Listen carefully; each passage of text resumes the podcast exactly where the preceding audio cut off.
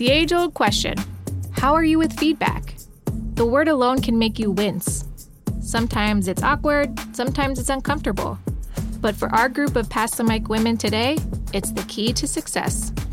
Welcome to the Pass the Mic podcast, your weekly dose of inspiration from badass female leaders across the country, united through audio to let their voices shine. I'm Jocelyn Hudak, Director of B2B Content and Digital Marketing at SXM Media. Today, we're talking feedback. First up, Director of Digital Investment at Group M, Jessica Brown.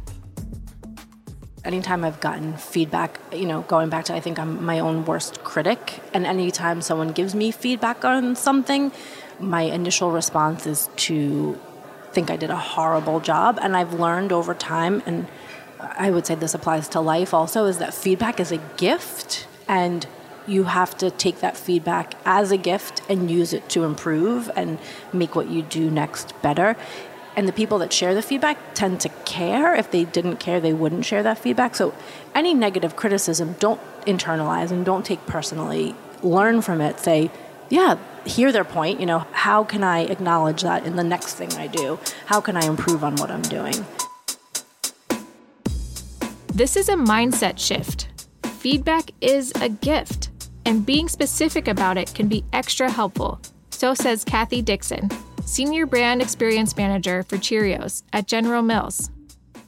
Being specific and forcing those who are giving you the feedback to be specific is so much more helpful and actionable. At least I found it to be.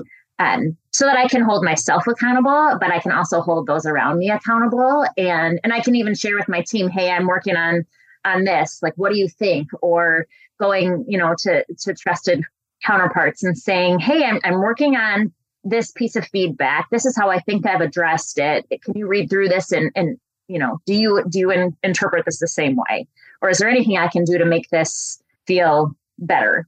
And having that lens with which six, what success looks like, having that be your lens, I think has been really helpful for me as I've continued to move through the organization and continue to have to take feedback and make adjustments.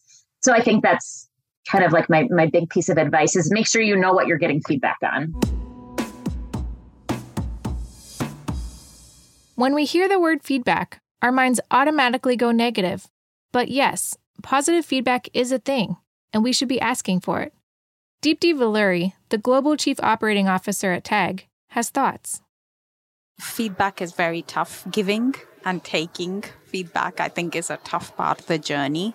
I constantly ask for feedback, and uh, the the one thing I would say is ask for positive and negative feedback. I think women want to focus on what more should I do better, what didn't I do well. Can you just focus on that?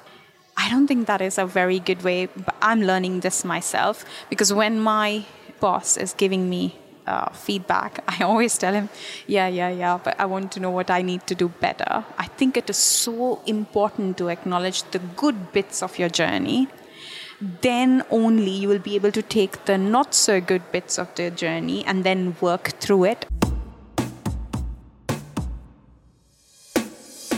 Jenna Berg, the VP of Brand Marketing for Motel 6 and Studio 6 at G6 Hospitality, takes it a step further.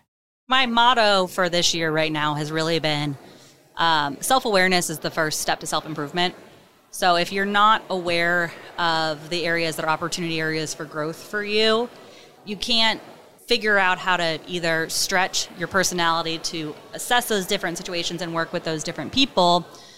But when it you know comes to leadership roles, you have to work with a lot of different people, and not every personality type is always going to mesh super well. So if you don't understand where your blind spots are, it's hard to stretch yourself to be a good leader to someone who may have a different personality set than you. So what has been given to me is is having really strong mentors who I trust, who can give me constructive criticism or feedback. Uh, I may cry when you tell me. Don't get me wrong. I mean, no one likes to get feedback, right? But it's super important to understand where those blind spots are as you grow and develop as a leader so that you can be the best leader to the people underneath of you.